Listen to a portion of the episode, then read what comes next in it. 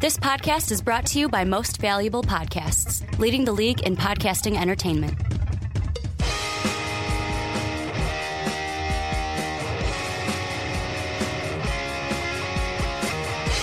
Hello, football fans, and welcome to the Onside Kick. My name is Ricky Widmer, and as always, I'm joined by the Mark Weber. Dub them ease. And this podcast, you may not hear it from me, but if you're on YouTube, you may see it. My arms are a little bit sore today, Mark. They're a little bit sore. Too much They can working. see the soreness. too much working out today. Too much uh, being a bamf at the gym. Day one. Day one of working Day- out. Day one. Did some back and arms because that's what uh, uh, I believe he wants me to call him Rank Daddy. Mike Rankin wants, wants me to call him. That's what he Yeah. says when he's spotting you. Yeah, that's, that's Call me exactly Rank what Daddy. he says. That's exactly what he says. But yeah, me and Rankin You're just went sitting there. the How gym does this today. help me? Me and him went to the gym today. Mm-hmm. He kind of showed me the ropes because I am what you would call a noob. I'm a novice when it comes to the whole gym atmosphere Mm-hmm. because let's be honest, does it look like I go to the gym often? I do not.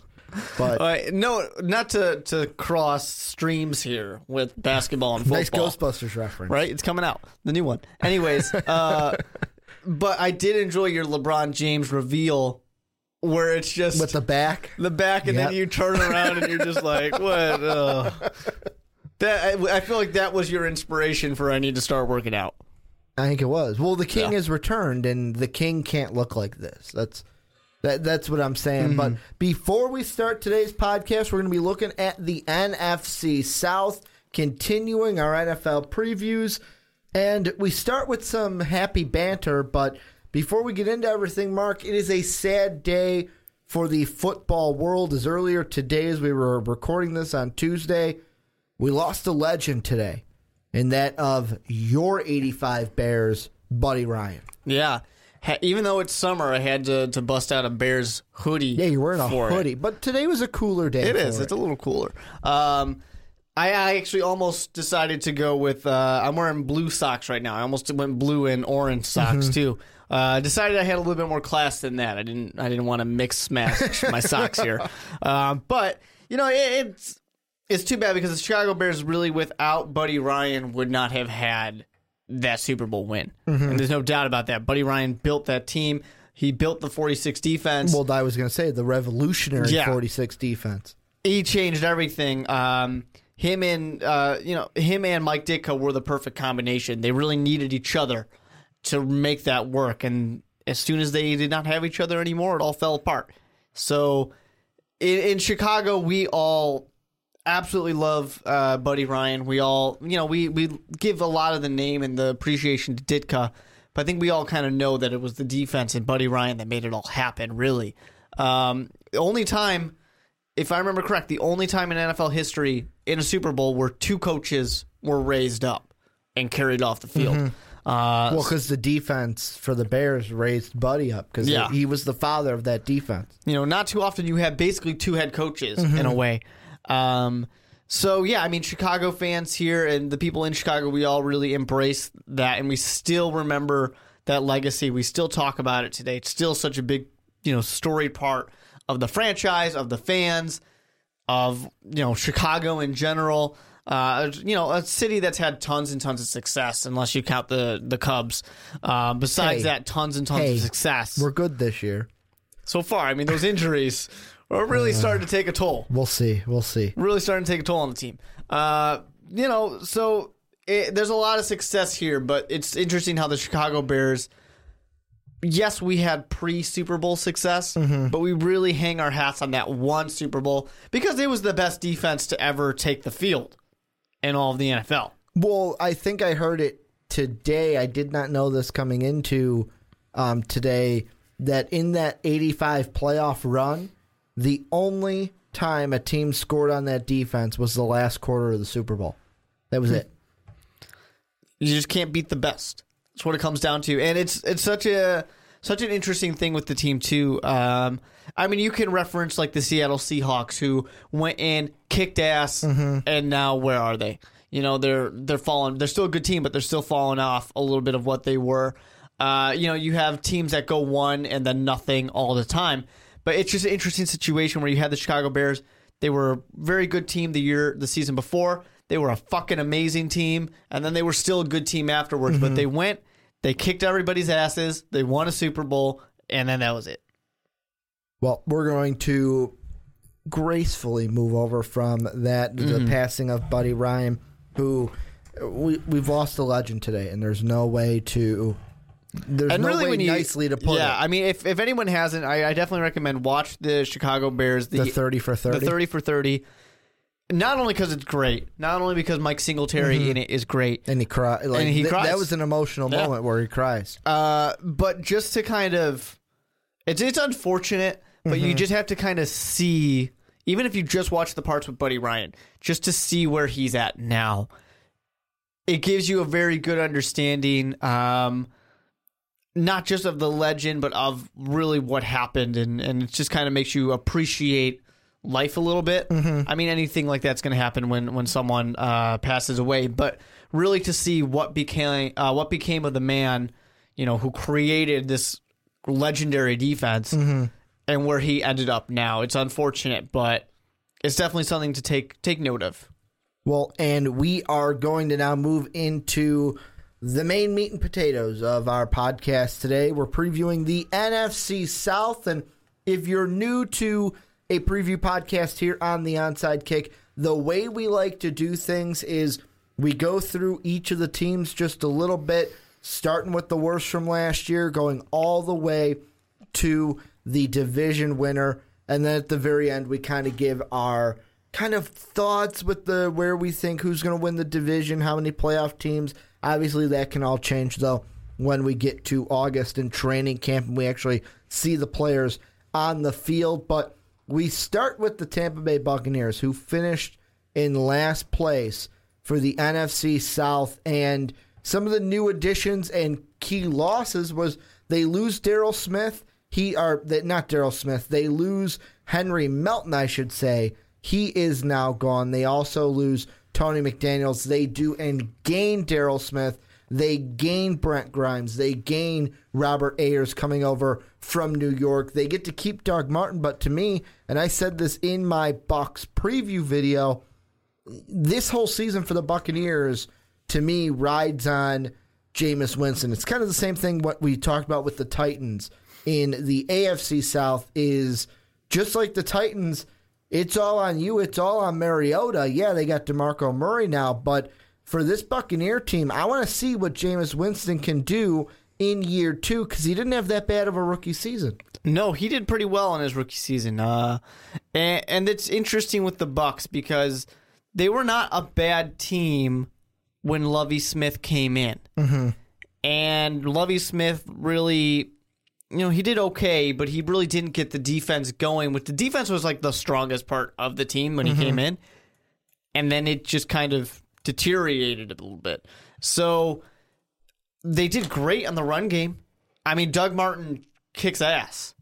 It's surprising that the muscle hamster can still do it, but he gets it done.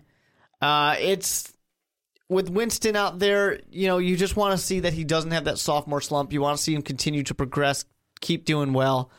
And then really look at the draft and what did they do? They went heavy defense. Vernon Hargreaves, that's a huge addition. That's going to be very beneficial. That's going to be very helpful. Uh, you know, he's not Jalen Ramsey, but he's not that far away. He was obviously the next best. Uh, just happened that Jalen Ramsey was so above and beyond. Uh, but even a guy like Noah Spence, that's going to be a very strong contributor from the get go. This team, they're not going to be climbing up to the top or anything. They're not going to blow anybody out of the water, but they're not going to be terrible. I said this in my preview too that it's hard. This division's only going to be hard in the sense of who's going to come in last because I kind of feel like most people are saying, okay, Panthers are going to repeat. I know this is Yeah, Panthers a- got the division for like, sure. This is a division where if you look back, I mean, the Panthers this year and the year before, I believe, were the only times that teams have repeated. Nope, I was wrong. They did it three times in a row. But the Panthers are going to win this division. To me, for the Bucks, the way I see it is they're either going to be good enough to be third or they're just going to be in last place and not able to get past the Falcons and the Saints. But the one thing I will say about the Bucks is like, and I don't mean this negatively to Buccaneer fans. I don't see them making the playoffs. No, it's for all sure. about. To me, if I could see maturity out of Jameis Winston and Mm-hmm. I could see a better season than the rookie year and just a defense that looks more competent under a new head coach, that would be a success for me. I think the big thing for the two no longer rookie quarterbacks of Marcus Mariota, Jameis Winston, uh, people kind of the storyline coming in was that if you got Winston, you were going to succeed right off the bat. You were going to be the better team to begin mm-hmm. with. But if you got Mariota, you might not succeed right away, but he would be better long term. So mm-hmm. this is the kind of defining moment here where we're going to start to see these players. And yeah, it's only the second year. You got to give some of these guys some time. But we're going to start to see this and we're going to compare these two because they're forever going to be linked Oh, they together. are. Especially after that first game we saw last year, oh, where yeah. Mariota came out, boom, like a cannonball out of a cannon, Mm-hmm. and you had Jameis Winston who threw two touchdowns, two ints, and ended up losing forty-two to fourteen. Yeah. Uh, so it's going to be interesting to see what they go. Like you, you mentioned how he's got to be mature. A lot of people were nervous about that maturity. A lot of people d- weren't sure how he was going to lead a team. One year is great, but now with coaching changes, now with everything going on, uh, kind of a, uh, um, more of a fresh approach to this team. He's got to still be that leader. He's got to continue to develop, continue to mature. He needs to show that he is going to be the franchise leader uh, because Tampa Bay. I have them, you know, I, I don't want to get too into my predictions. You guys can can find a little bit more about that later. Um, but I have them as one of the bottom teams in the league, probably at the end of 2016. Things can change, but I just don't see things going all that well for the Buccaneers. Well, and I mean, they're bringing in. Well, they didn't bring in. They promoted, I should say, their offensive-minded offensive coordinator in Dirk Koetter. And the thing with Koetter that I'm, it's you got a rookie head coach. This is Yeah. a guy who he's been an offensive coordinator in the league with three separate teams: the Buccaneers in 2015, the Falcons from 2012 to 2014, and the Jacksonville Jaguars from 07 to 2011. And this is a guy who's been a head coach in college, made the jump as a coordinator. Now he's finally, what, 10 years later, a head coach in the NFL. That's another thing to look at with this Buccaneer team. Because it's a rookie head coach, is mm-hmm. that going to, like, usually rookie head coaches don't have the most successful seasons No. unless you're Pete Carroll. And, and things you worry about too. You worry about if they do poorly. I'm not saying that that Jameis Winston's going anywhere. Don't don't mm-hmm. you know? Don't let these words get ahead of what they really mean. But you do have a young guy. If they have one of these top picks, you know, Jameis Winston might Deshaun get nervous. Watson? He might get nervous and say, "Is this guy? Does he really believe in me?" Mm-hmm. But other things I kind of think about. Well, that's why they replaced Lovie with Connor. Yeah, yeah definitely, definitely. Um, I also kind of worried though that he wasn't a guy who really saw that much success when in the NFL. His NFL tenure has not been filled with success. It's just kind of been making a lot of lateral movements, and then finally he just got lucky that Lovie Smith got ousted so Well, so I mean, quickly. he did work with Matt Ryan in Atlanta. Yeah, but this was in the kind of tailing down of the Atlanta Falcons. Atlanta Falcons haven't been what they used to be. He got to work with, I mean, Matt Ryan's a great quarterback. There's no doubt about that. Julio Jones is there, and that's just an amazing thing to get to work with a guy like Julio Jones. But it really was kind of a falling off of the Atlanta Falcons. They have not been, for the last like three years now, they have not been what they used to be. Uh, when Matty Ice was the real deal with the, that ice in his veins not so much anymore. Uh, so I mean, I I just wondered about the that transition. I mean, I do feel like yeah, you have a guy you're promoting from within. There weren't tons and tons of options available to you, um, but I'm not sure, especially when what happened. Why did Lovie Smith get fired? He did not destroy this team. He did not Pete Carroll this team. I mean, not Pete Carroll, uh, Chip Kelly this team. I got my wrong college coach. Uh, you know, he didn't destroy the team. He didn't get rid of personnel or anything like that. The problem that Lovie Smith faced was that the defense went from being pretty good to being pretty okay to bad. Mm-hmm. And he's a defensive minded head coach. And now you go and say, all right, we're going head on offense because Yeah, we got this got great running back. We got the young quarterback. Mm-hmm.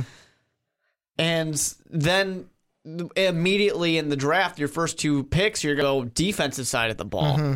Not that that's a bad thing at all, but I'm just saying it doesn't seem like this team has a clear identity. Identity. They're saying we want to be this offense because that's where the strength is. Okay, we're drafting defense. Our defense keeps getting worse. We fired a defensive mm-hmm. coach because he let the defense get worse. But we're you know we're not going to invest on the coaching side of that as much. I don't know. I just kind of maybe people are going to get mad at me for saying this, but I just feel like the Buccaneers don't know who the Buccaneers want to be. Well, and I feel like with Koetter, they've got to come in there because I'm looking Matt Ryan's numbers yardage wise.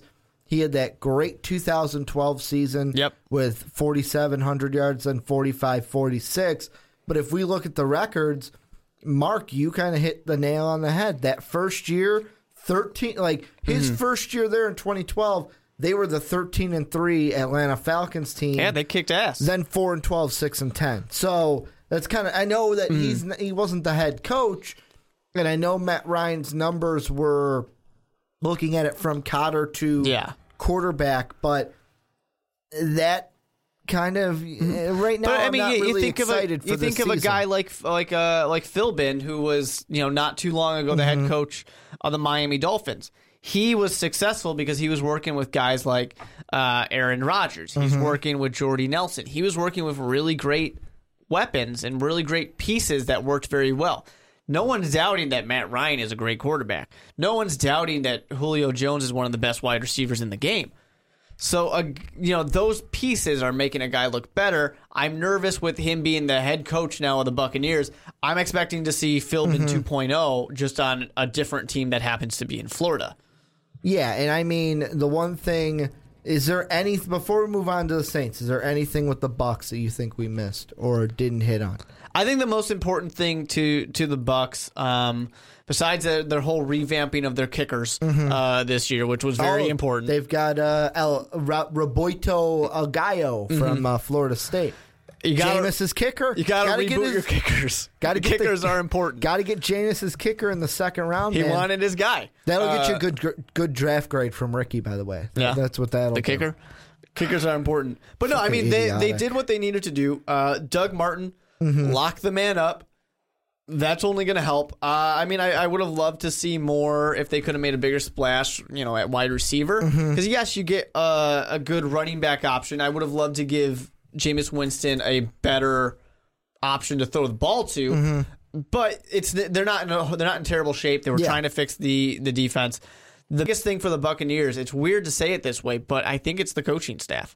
And I think It's that how they're going to click in Koetter's first year. and I wouldn't be surprised to unfortunately see another chudding of a guy being kicked out soon because I don't think it's a great fit. I just don't think it's going to work. Well, let's move on. We're going to go from now Tampa to New Orleans, some Louisiana, and if we look at some key losses, key additions, some of the losses according to the ESPN free agent tracker, we've got Tim Hightower is no longer there. We've got Marquise Colston is gone. Brandon Browner is gone. Josh Hill is gone, I believe. No, wait, Josh Hill got re-signed. But the big additions, we've got James Laurinaitis coming over from. He was cut from the. I don't know. I almost said St. Louis, the L.A. Rams. Then we've got Craig Robertson coming over, linebacker from Cleveland, and the biggest free agent signing for the Saints this season, Coby Fleener coming over from Indianapolis. And the thing I see with this Saints team is You've got Drew Brees, but Drew Brees is kind of getting older. We've got Sean Payton, who's been the head coach since, God, I can't remember when he wasn't the head coach of this team. Oh, yeah, by the way, Nick Fairley is also on this team. The thing that I look at their free agency and their draft, and I go, they got they got him some weapons, and by him I mean Drew Brees. They said, you know what, we don't have Jimmy Graham anymore. Let's go get Coby Fleener. Let's go get the guy who is he an elite tight end in this league? No, but he can be a serviceable number one tight end for you on the field. And then they go out and say, well, you know what? We're going to move away from Marquise Colston. You know what? Colston's not the guy anymore. So what do they do in the draft? They go and hit defense in the first round, but then in the second round they get a guy like Michael Thomas to come in from Ohio State. So those are two moves right there that I think the Saints were like, you know what, we got to get Drew Brees some younger, well, younger in the case of Thomas to Colston, but we got to get him also a tight end that he can mm-hmm. rely on, like Jimmy Graham, who isn't Jimmy Graham. I mean, I think that the the Saints kind of forgot about how valuable Jimmy Graham was. Not that the Seahawks understood how valuable he was. Uh, they didn't use him well enough, but they they kind of lost that. I don't think Coby Fleener is really the good answer because people are going to say, yeah, but now he's playing with Drew Brees, but he was just playing with Andrew Luck. Andrew Luck's a fucking great. I don't know if. Andrew Luck's as good as Drew Brees, man. At the end of their careers, Andrew Luck's going to be better than Drew Brees. There's no yeah, doubt about I mean, that. If we're looking, I mean, last year too, He I was mean, hurt. Andrew Luck wasn't even out there. Yeah. So that kind of hurt Coby Fleener in a contract year. But yeah, I, I, I'll go on the side that Drew Brees can make Coby Fleener a better tight end, or I'm sorry, we'll go with the Jimmy Graham term, a pass catcher. Yeah, a better pass catcher. Um, I, I don't know. I'm just my thought on it is I think he'll be good. I mean, I'm not mm-hmm. saying he's not good. I'm not saying that Drew Brees can't help, but I just don't think you're going to get Jimmy Graham level or mm-hmm. Gronkowski level production out of the guy. Uh, because if he couldn't do that with Andrew Luck, I don't see why he's going to suddenly do it with Drew Brees. Now, the thing about this this offense here, or this team, I should say, they scored a shit ton of points last year. They were the best passing attack in the league. Mm-hmm. They were also the fucking worst defense in the league. They were terrible defensively. Absolutely terrible. They almost let up 30 points a game. That's a joke. That's you should feel bad about yourself. So getting a guy uh, like Rankins They to also got Vonn Bell too. of course. Getting these guys to to be in the secondary and to be right up front on the line like Rankins, that's going to only help. This team is a team that I feel like is in transition only because you don't go from absolute worst defense to being good enough to really make a run at it, especially when you're playing or in the division you have the best defense in the league last year, or second best if you want to put Von Miller's defense in, in Denver over them. Um, so I, it's just it's unfortunate because I'm not a Drew Brees fan, Ricky. You know I'm not a Drew Brees fan. I don't like the guy very much. Uh, not as a player. I'm I like him as a player. He's a very talented player. Just didn't like all his comments that he he's always talking, and that bugs me. it's I'm referencing, of course, back with the Bounty Gate things and everything like that. He just never stopped talking, and it bugged me. Uh, but anyways, it's unfortunate that Drew Brees is not going to get another chance. He's not going to get another chance to go to n- another Super Bowl mm-hmm. because the team is not going to be good enough, and they're not going to get through this transition in time for Drew Brees to be Well, there. I with Drew Brees and the Saints this year, that are they going to win the division? Nope. As Patty Kane would say here in Chicago, not a chance, not a chance. However, this is a team that if they can get everything clicking enough, could they get a wild card spot? If you guys have been listening to the onside kick for some time, you know my answer to that question is no, they're not going to get a wild card because the NFC North is going to have three teams in the playoffs this Some year, and two wild cards. So that's going to completely block the Saints from getting into the playoffs this season. But another addition for this team, we talked about the coaching side of it for the Saints, but a big coaching addition was the interim head coach for the Dolphins last year, brought a spark to that team, is now the assistant head coach and tight ends coach for the Saints team in Dan Campbell. You know, here's the thing about that, and this is a He's an aside. assistant, though. That's what I'm saying. Yeah. And he can maybe work with Coby Fleener to be a good weapon for Drew Brees. But here's my aside on this one: How the hell can you be the assistant head coach And a tight ends coach. and a tight ends coach? You're a position coach. You're not the assistant head coach. You can't be says. because you Assistant are a coach. position coach. what you're saying, assistant coaches can only be coordinators. You have to be a real fucking like coordinator. Yeah, being a position coach does. I mean, but he was a head coach last year. he wasn't. He did very well That's with what he that's had. what I think. And I, I think, just think that it's fucking stupid for you to say, "Hey, here's this guy. We think he's really good. He only works with tight ends, but he's our assistant coach." That doesn't make any sense. That's like everybody at a bank is the vice president of something. It doesn't fucking make sense. It's just a dumbass title that they give you.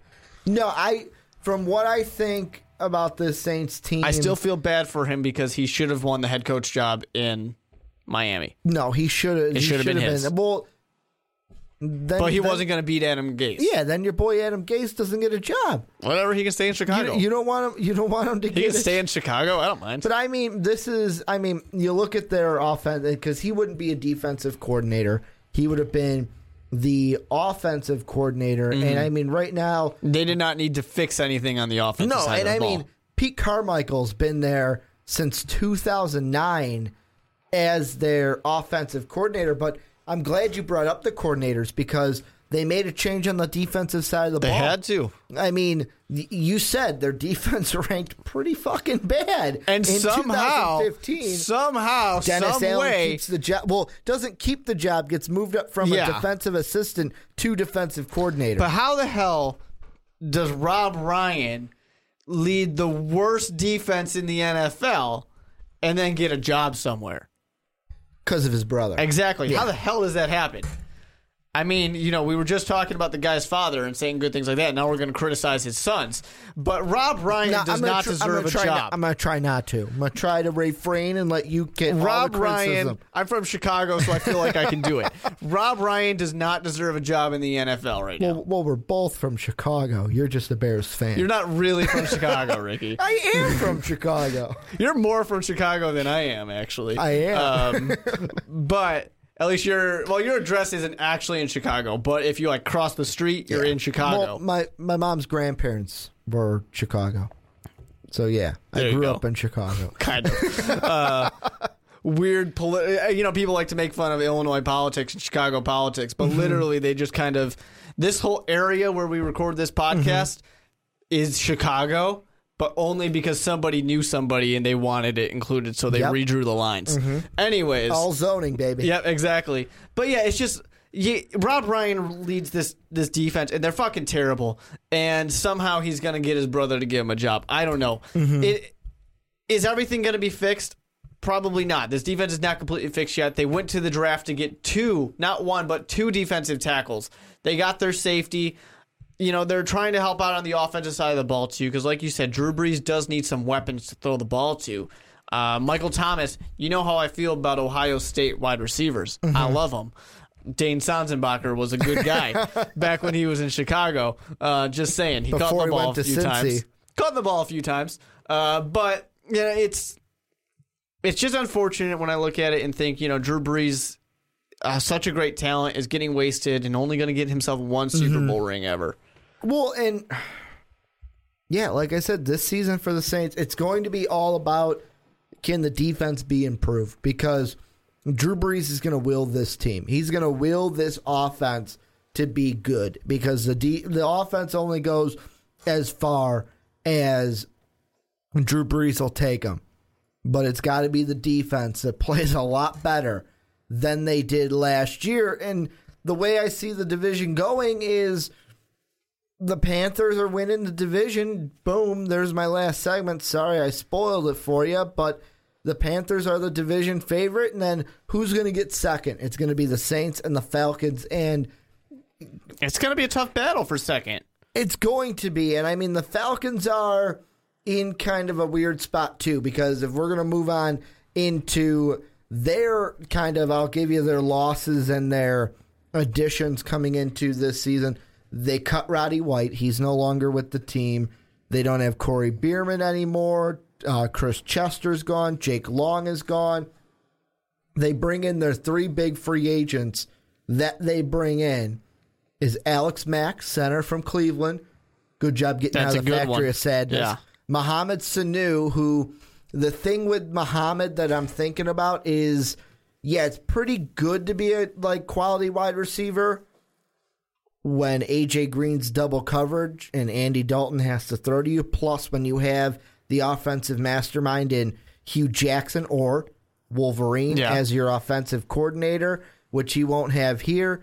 And then Derrick Shelby, defensive tackle from Miami, were their top additions. And this Atlanta team, I mean, second year, second year for um, their head coach, who I'm blanking on right now, came over from Seattle. Dan somebody. You're gonna have to look that up for me, Mark, or else I will when you're talking. You're making me blank the name But- too. they had a good year, started out six wins right off the bat, and then fell off the face of the earth. Well, the thing that I liked at Dan Quinn, there we go. Dan Quinn, that Um, was it. It's such a simple name to forget. Anyways, It was only the last name that I forgot too. I knew the first name was Dan. I knew where he well, came you want from. you probably wanted to say Dan Campbell. Uh, Almost. I wanted to say something with an S. so Dan Samble. Uh, the, Dan Schwinn. the thing is, this is a team when you think back to Hard Knocks. Not too long ago, they were on Hard Knocks. They were going to rebuild this identity as a tough team because nobody in the league thought the Falcons were tough. Yeah. That's true. And they did a pretty good job. They got, you know, they definitely got better defensively. Uh, they go and they help out the secondary in the draft. They get uh, Deion Jones as well. That's going to be great in the in the linebacking unit there. They're getting a lot of help. They should be better. Julio Jones is going to be Julio Jones, and Sanu is going to benefit just like he did when he had AJ Green on the opposite side. He's going to go ahead and get the benefit of Julio Jones double covered. I'm getting some help. I have I'm wide open because nobody's covering me. Everybody's on him. So he's going to do that, and he's still got a great quarterback. I would say Andy Dalton, Matt, uh, Matty Ice. I would put them at the same spot. Maybe Matt Ryan a little bit, maybe a little bit better than Andy Dalton. Uh, but he's it's a complete lateral shift for Sanu, so I'm not worried about that in his case. The things that I kind of think with the Atlanta Falcons is Devonta Freeman's got to stay healthy it's certainly going to help. because he had a huge injury last year that maybe And they- he was- he could have he was having a great start. He to the was yeah, he was the reason why they were six and oh. everyone was like Atlanta Falcons are back. They're here. They're not going to, you know, they're not going to be this pushover team that they were just last year. Mm-hmm. And then he goes and he's gone.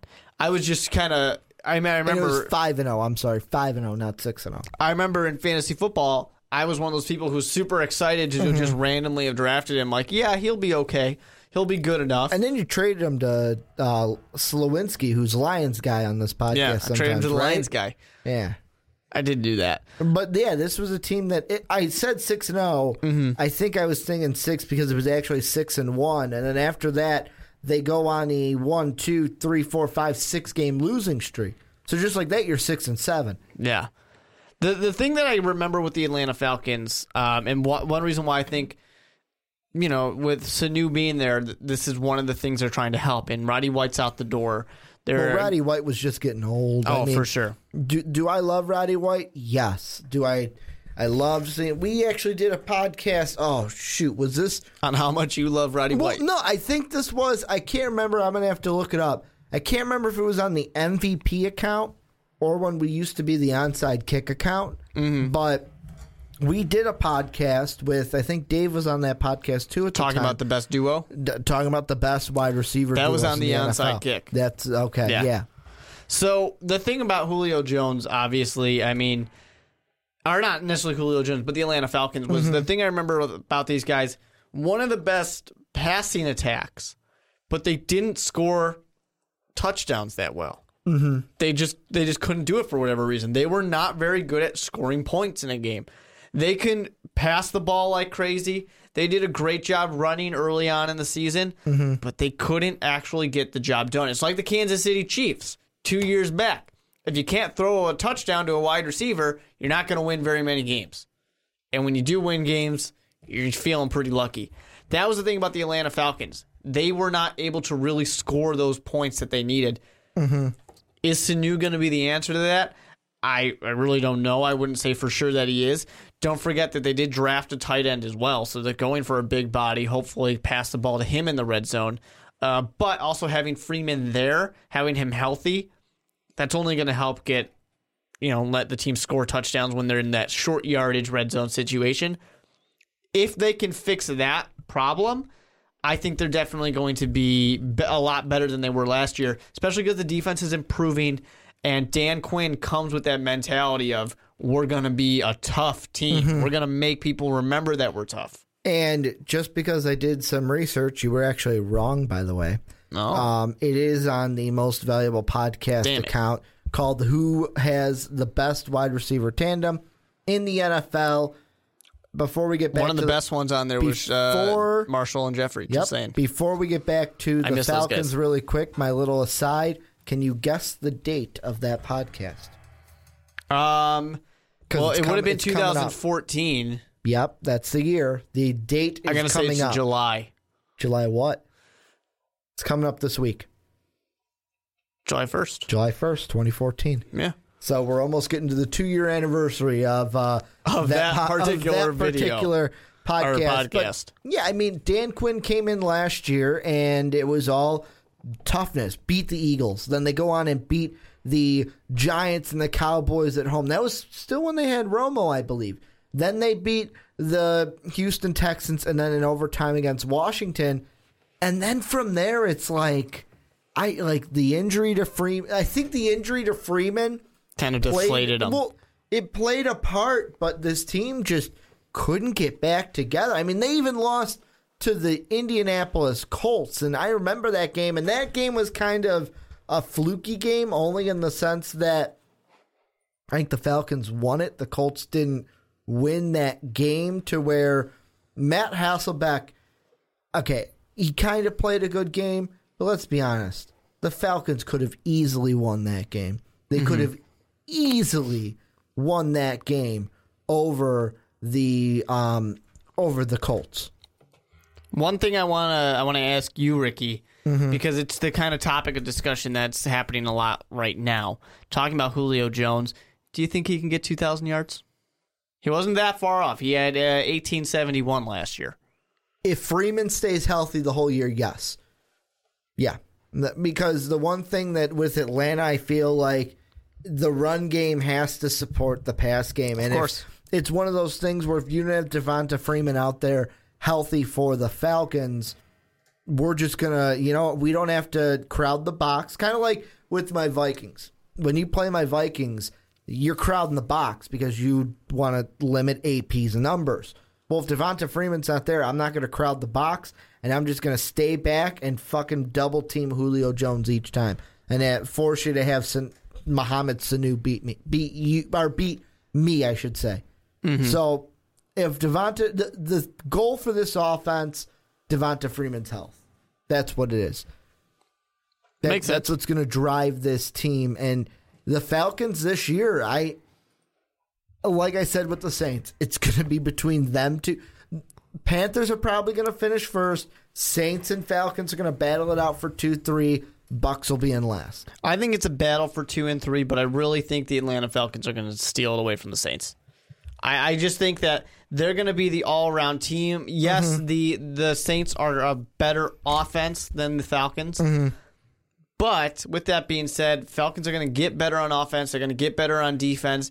It's just that they're not ready to take that next step up. I think the Falcons can be one of those teams that are eight, nine wins, competing for the wild card, but they're like that fringe team that they're mm-hmm. like, well, they can get in the wild card if this team loses and that team loses and they win that type of situation where they're not going to just be able to play for their wild card mm-hmm. spot. Uh, the wild card is going to be very difficult in the NFC this year. Well, and let's move on to the last team. The last one that we have yet to talk about. Your team, claw hashtag claw up the yep. Carolina Panthers, and really the thing for the Panthers that the question is for me is, do they get back to the Super Bowl? Do they have the schnuff to get back to the Super Bowl? in 2016, and like I've done for every team thus far, don't worry, I'm not changing stuff up, is what they lost, what they gained. Their big losses, of course, have to be Josh Norman was franchised, didn't sign it. He's now in Washington. Kyle Love's no longer on the team. We've got Charles Tillman's no longer on the team. Chris Scott is no longer on the team. And what they bring in is basically their biggest free agency signings are Brandon Boykin, quarterback from the Steelers, and then Gino Gradkowski from the Falcons. So this is a team that might have lost a lot without gaining a lot. Uh, the the thing I want to, th- I, I kind of confuses me a little bit, but when you really look at what happened last year and injuries and everything like that, you kind of get it. The only thing they didn't have a ton of draft picks. I think it's what they had five. Yeah, they're and they're getting. I forgot to mention they're getting Kelvin Benjamin back. Exactly. That's Yeah. the big part because you look at this team and you say they were not that good passing the ball. Mm-hmm. They were great running the ball. They could run like nobody else, but they couldn't really compete in the passing game. And that how many one, drop passes did they have in the Super Bowl? It's insane. The one dimensional nature of that is what really hurt the Panthers in the Super Bowl. Mm-hmm. People want to blame Cam Newton all they want, but that wide receiver group was depleted. They dropped the ball like crazy. All they could do was run, stuff the box, you win. You're, you're frustrated, Cam Newton, and you got the win. It's easy. So you look at this and you say, all right, Vernon Butler, defensive tackle. They mm-hmm. get not one, not two, but three corners in the draft. It's like One why of them has to step up because Well, yeah. now we have a huge hole that Josh Norman is now leaving. But you're sitting there thinking, why are they going all defense? It doesn't make sense. But you really think about it, getting Kelvin Benjamin is going to be huge. Getting him back is huge. Mm-hmm. Funchess, you know, if he can step up, be a true, real number two, that's going to be a such a benefit, especially with a guy none other than Greg Olsen, who was the star of this offense last year, besides Cam Newton, of course. And then with uh, you know Ted Ted Ginn Jr. still on the team, right? Ted Ginn.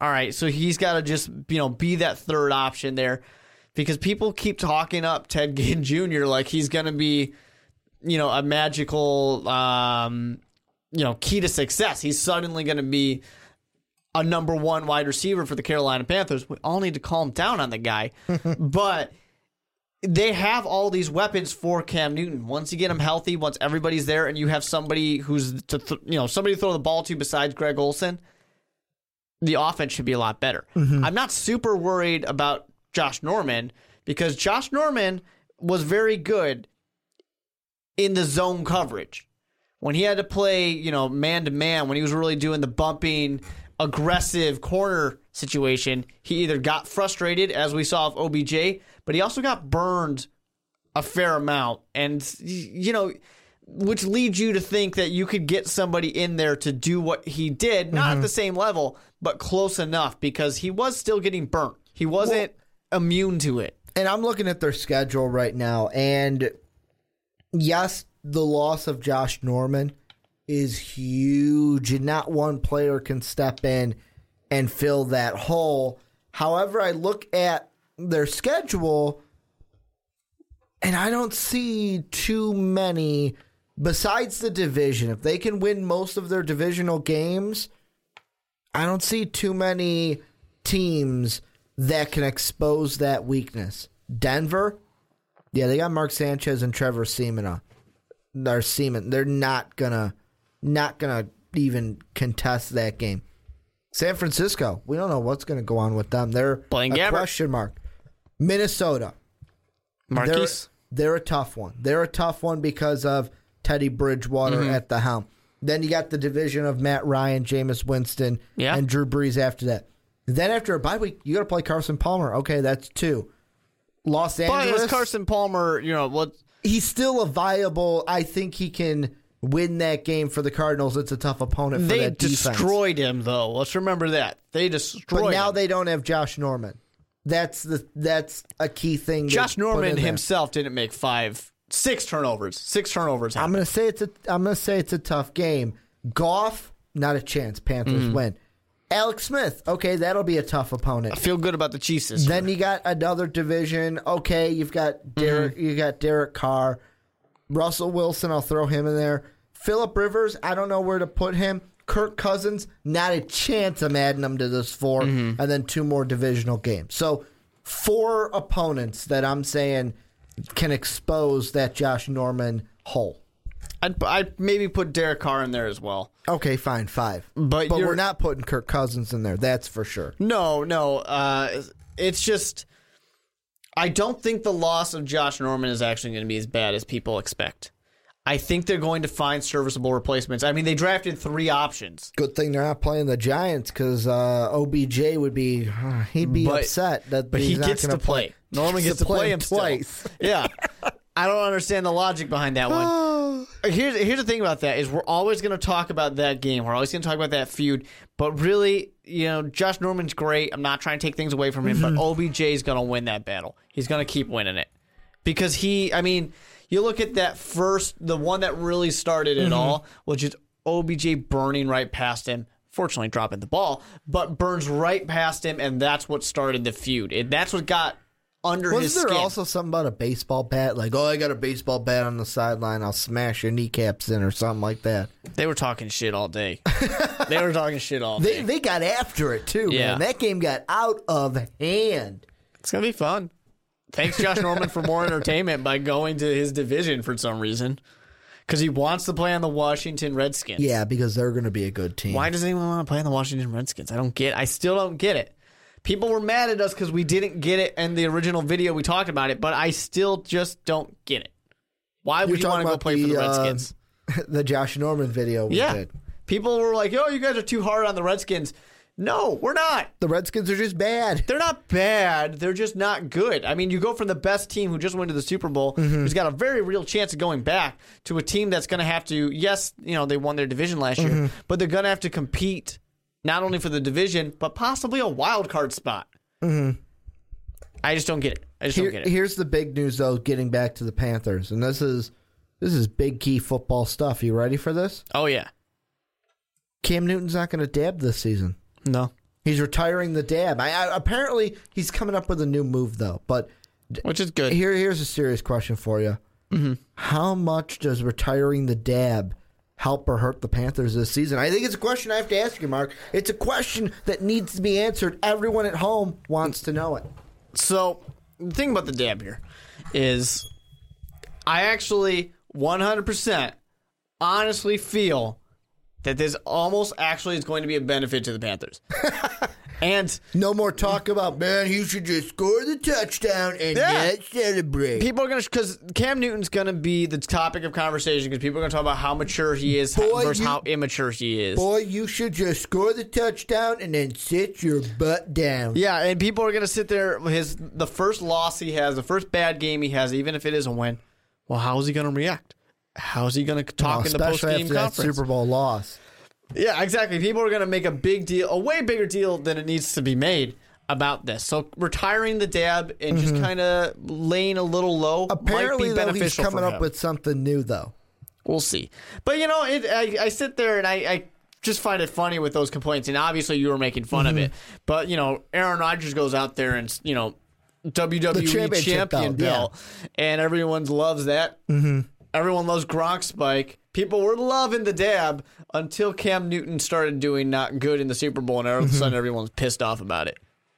I don't. I think there were a few people upset with the dab, even when There were some. he started to do it. And then all of a sudden, everybody jumped on it, and everyone's like, Mm-hmm. "Fuck Cam Newton, guy's a fucking Nazi!"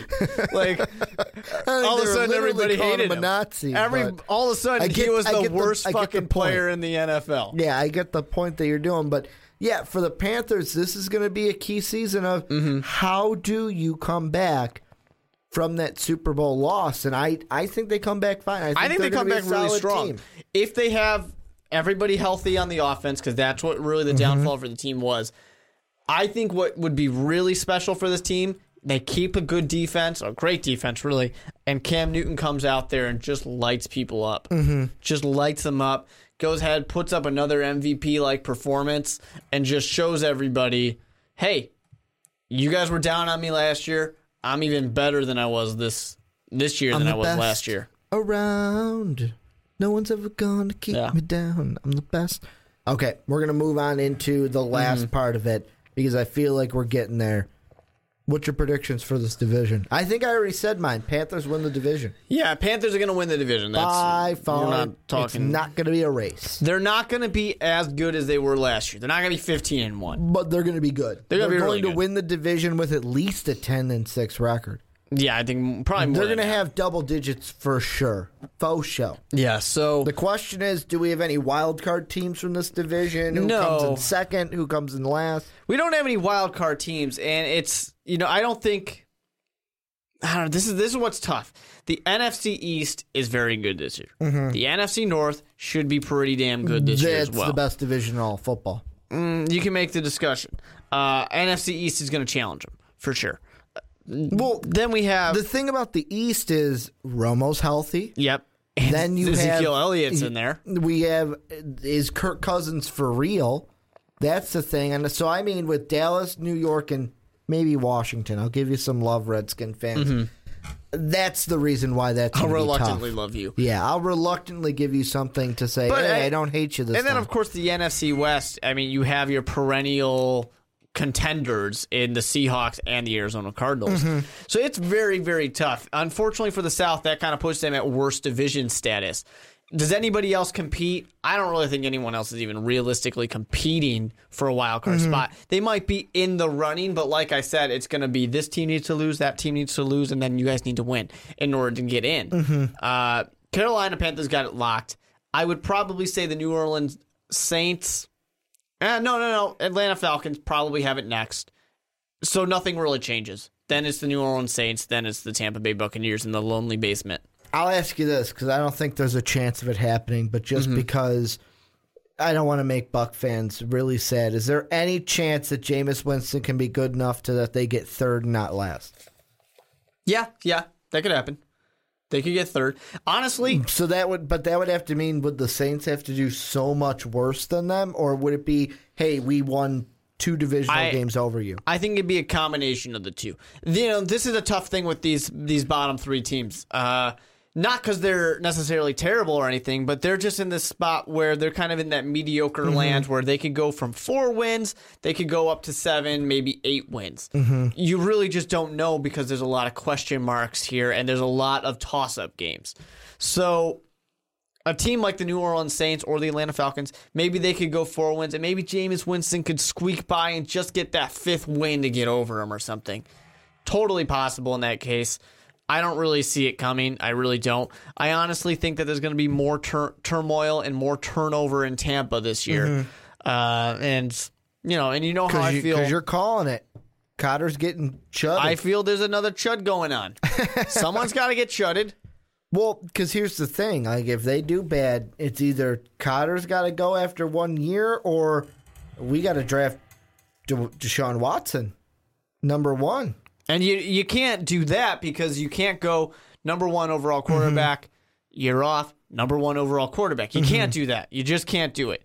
Uh, you know, this isn't a situation where Jimmy Clausen's our quarterback. Oh, we have the chance for the number one overall Cam mm-hmm. Newton. Yeah, we're gonna go for it. No, here's and this is for Bucks fans how I see it. You guys are going to get last. You'll get a high draft pick, last in the division, not last in the league, but you'll get a high draft pick. Maybe get a Juju Smith out of uh, USC. Just get it. Like the next thing for the Bucks is let's get a wide receiver that Jameis can call my guy because Yeah, it kind of surprised me that they didn't go for it. the one thing we didn't mention when we talked about the Bucks too is um, Austin Seferian-Jenkins or AFJ as I like to call him. ASJ he dealt with an injury and he's cha- he was looking like to be Winston's favorite target. So if he can stay healthy, maybe that helps Winston. Maybe that helps the team. But the Panthers, they're the division winners. No wild cards from this team. No, Yeah. from this division, I should say. for sure. Before I wrap it up, anything we missed about the NFC South? Uh, no, I mean I think it's definitely going to be the worst worst division. Worst division. in in the NFC. I only give them that because even though I think overall there'll be more wins in this division than say the NFC West, uh, but the NFC West will probably get two two wild or two teams in the playoffs. We know what I'm saying. Yeah, Three playoff teams from the NFC which I North. believe for you that bumps out only one team from the NFC East would be my prediction for you. Would be my, my thought was because you're not gonna you're not gonna take the Seattle Seahawks out. No, it'd be Arizona would win the division. Yeah, so that's what I'm saying. You're not going to take Seattle Seahawks out of the wild card. Oh wait, no, you are. Yeah, You I are have taking them two. out. Yeah. I have two North teams in the wild card. Mm, I don't like it. I don't So like it. I have basically you have the division winners and then then the everybody NFC North but the Lions. Yeah. which people are telling us we. It, it would only make sense that a Vikings fan and a Bears fan give the Lions the most shit. well, they suck. Only team to lose 16 games in a season. It was a sad. It was a sad year for It was a great year. Lions fans. It was a wonderful year. That's going to do it for the onside kick. Next week we are going on to the West, Manifest Destiny, and we are going to start with the AFC West, talking about the division or not the divisional, the Super Bowl champion Denver Broncos and that whole division. Then we got the NFC West after that, and then we'll hit the East divisions. I want to thank you guys for either listening on SoundCloud or watching us on the YouTube channel. Make sure to follow us on Twitter. I'm at Ricky Widmer. Mark is at the with two E's. Mark Weber, Most Valuable Podcast, is at Most Valuable Pod. Go also check us out on Patreon for those of you who want to support us a little bit more than hitting that like and subscribe button. For everyone who gives us a dollar, they get an exclusive Patreon podcast each and every month. Thank you guys for listening to the Onside Kick this week. We will be back next week, but until then, have a good day, everybody.